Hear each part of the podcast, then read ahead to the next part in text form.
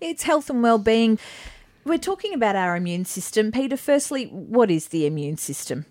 Well, our immune system is actually one of the most incredible. Everything about the body is incredible, but our immune system is amazing. Like it's um, it, it it's working tirelessly, twenty four seven, recognizing foreign invaders, bacteria, yeast, cancer cells, and tirelessly dealing with those sorts of things all the time. So, you know, we may even have viruses in our system and not even know that they're there because our immune system does such a great job to get on top of them. So a lot of it goes on behind the scenes, and it's not until we have a compromised immune system and we start feeling yuck that we Yeah. go, oh, okay, that's that's happening. Yeah, someone could come in here and cough and sneeze on us- and they could even have, uh, probably not at this day and age, no one's coughing and sneezing anywhere. No, But um, no. someone could come in here even with glandular fever, and we could both catch glandular fever. But your uh, because I'm telling the story, your immune system might be a bit more run down. You know, not sleeping well with the kids, being sick, and stress, and just being busy, etc.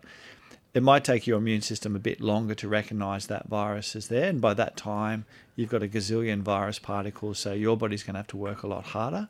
Whereas my immune system, I've been resting well, um, you know, eating well, doing all the right things, and then I might get that virus in my system, and I might have a sore throat for a day or so, and it won't go any further than that because my immune system's gotten on top of it. So it can fight it off. yeah, it can fight it off. So it comes back to you know the things that we can do to help our immune system be more vigilant. Well, let's have a look at that because my my nan, who's eighty six, has the best immune system of everyone I've ever met. She never gets sick, and she, we call her the machine. Uh, she's you know minded hundreds of kids in her time, but she just doesn't get sick. And you know we'll be sick around her. No, not Nan Farley. So.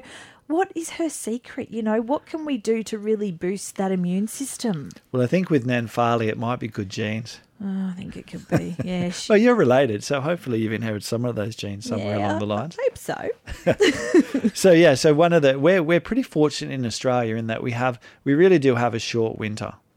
You know, we, We have do. long summers, we have plenty of fresh fruit and veg available. You know, our diet and lifestyle really is the envy of a lot of countries in the world. So hopefully we get a lot less colds and flus and sicknesses. Why always the winter? Is it because we're closer It's a together? stress. It's a stress on the body. Being cold is a stress on the body. Okay. And for some reason, viruses and things seem to survive more in the. There tends to be more viruses around in winter. That's a really good question, actually. I know we're confined more, so Yeah, whether we're in and out of hot and cold. But um, I think generally cold's a stressor to the immune system, and if a virus comes along, we're more likely to get it. Okay, so that old wives' tale where nens are like, you know, cover your feet, you'll catch a chill, or don't go out in the No, cold, I you can get sick. That's that's I- a thing. Yeah, I think they're they're real things. You Okay. know, going outside with your hair wet. You Yep. know, maybe not so drastic for myself, but you know, keep your head covered. Like one of my patients was in the other day, and she said to me that she never gets colds and flus because she always has a hat on. Ah, always wears a beanie in winter, yeah, so keeping maybe keeping our head warm. warm. All right then. So some of the things that can cause our immune system not to be as well. The first one that comes to mind is nutrient deficiencies. Um, you know, it can compromise our immune functioning, leave us vulnerable to nasty infections, and there's certain key nutrients to ensure that our immune system is able to ward off potential infections. Um, if not ward off, to at least reduce the severity and the longevity of the illness if we do happen to get sick. So it's all your standard vitamins, vitamin A, which we think of particularly for lung issues. Uh, vitamin C is probably one of my favourite vitamins. I think everyone should take a little bit of vitamin C through winter as an extra. Yep. Um, is getting a lot of press lately. You know, I had a lady in Yeah. today and her vitamin D was very low. Yes. So, and D, you know, every cell in the body has a receptor for vitamin D. So, D's definitely been linked to immune system, mood, whole host of things, not just bone density. Okay. And it's a really inexpensive supplement to take if you're low, and it's not an expensive test to get for the doctor to include D when you have your next so run well of tests worth done. including it. Absolutely, and it's amazing for such a sunny country how many of my patients are low in vitamin D. Yeah, well, I was last test. I thought, oh, okay. So I, I was on the supplement. Yeah. Had no idea. Yeah, and to get to make it enough from the sun, they talk about full torso exposure, front and back, 15, 20 minutes every day. So Oh. we're not going to be getting out there with our No, no, t-shirts we're not. or singlets on. Um, so D, um, your B vitamins, B6, B12, um, zinc is really, really important. And zinc is something that we regularly, I regularly test my patients for because It's low in Australian soils and it's harder to get it from our diet, and it plays such a crucial role in over 300 different enzyme reactions. So, zinc's a big one for an immune system.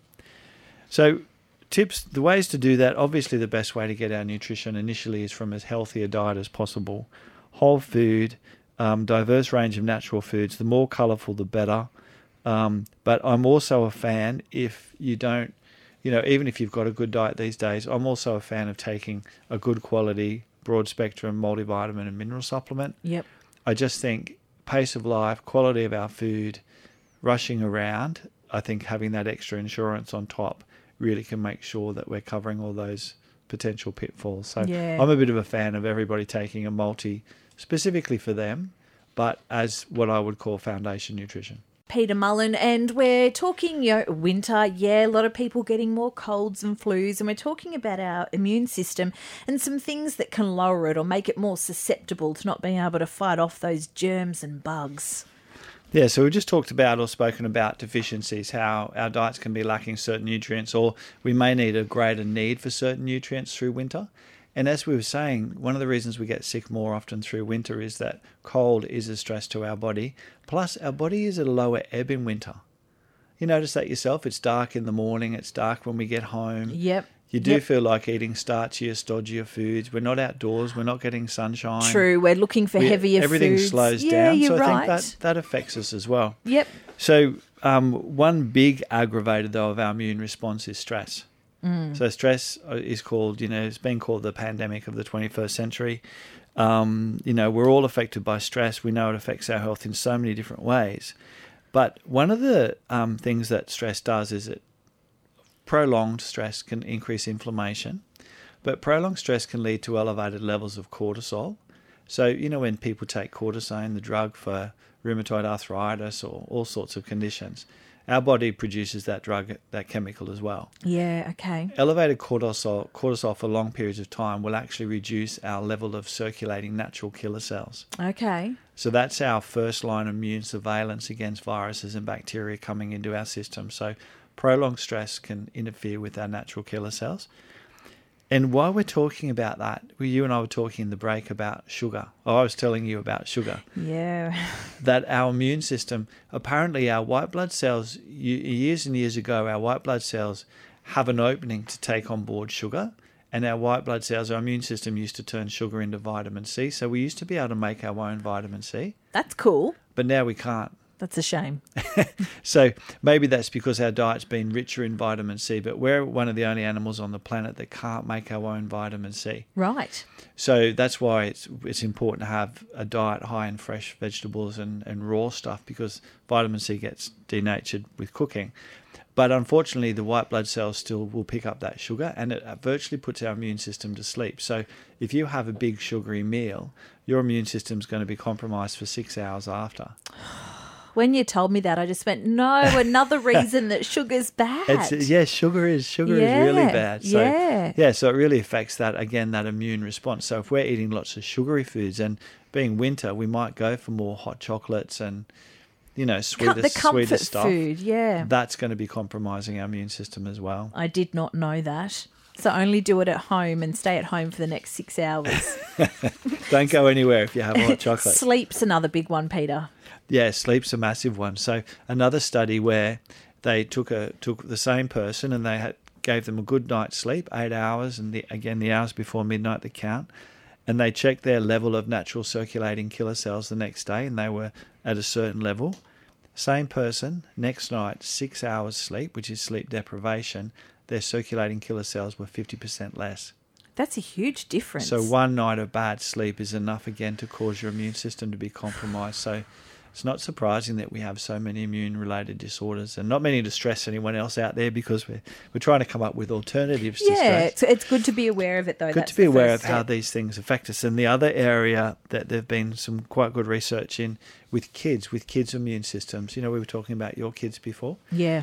um, children that take a probiotic, a specific for them probiotic over the winter months, generally will get less sick than their cohort that don't take a probiotic. So, taking a probiotic, working on that balance of good bacteria through your gut, is another way of keeping your immune system healthy over the winter months. Yeah, wow. Okay. That's So- and that's one that you don't naturally think of straight away. no, so no, very good to think of probiotics. So um, for your kids, that would be really good for them to take a little bit of a probiotic every day over the winter months. Is that the same as a micro what's what's the Yeah, so one? micro microbiome is the balance of bacteria through our gut. So that probiotic will obviously it helps because that, because that 60 to 70 percent of our immune system is based around our gut.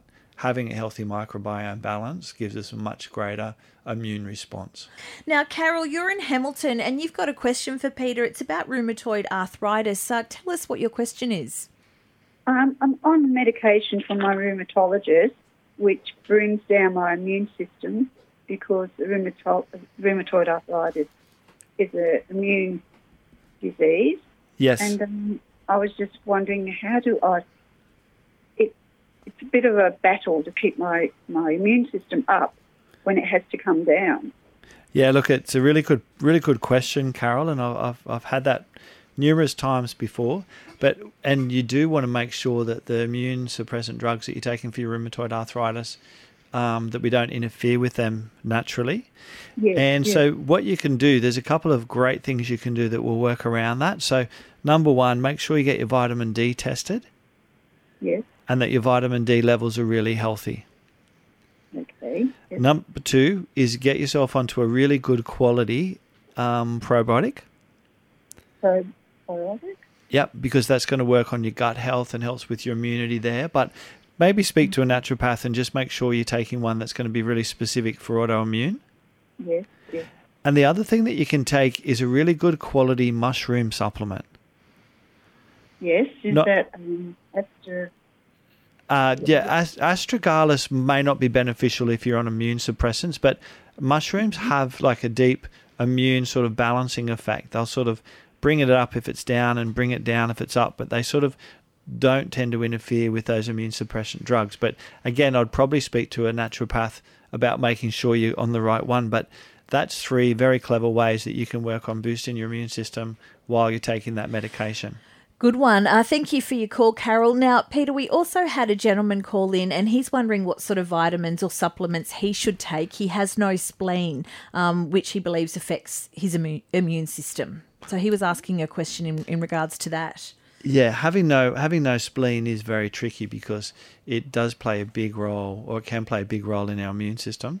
Fortunately, we other have we have other lymphatic tissue and um, white blood cells and immune system um, in different tissue in different areas in the body as well. But for someone with no spleen, they just have to be extra vigilant.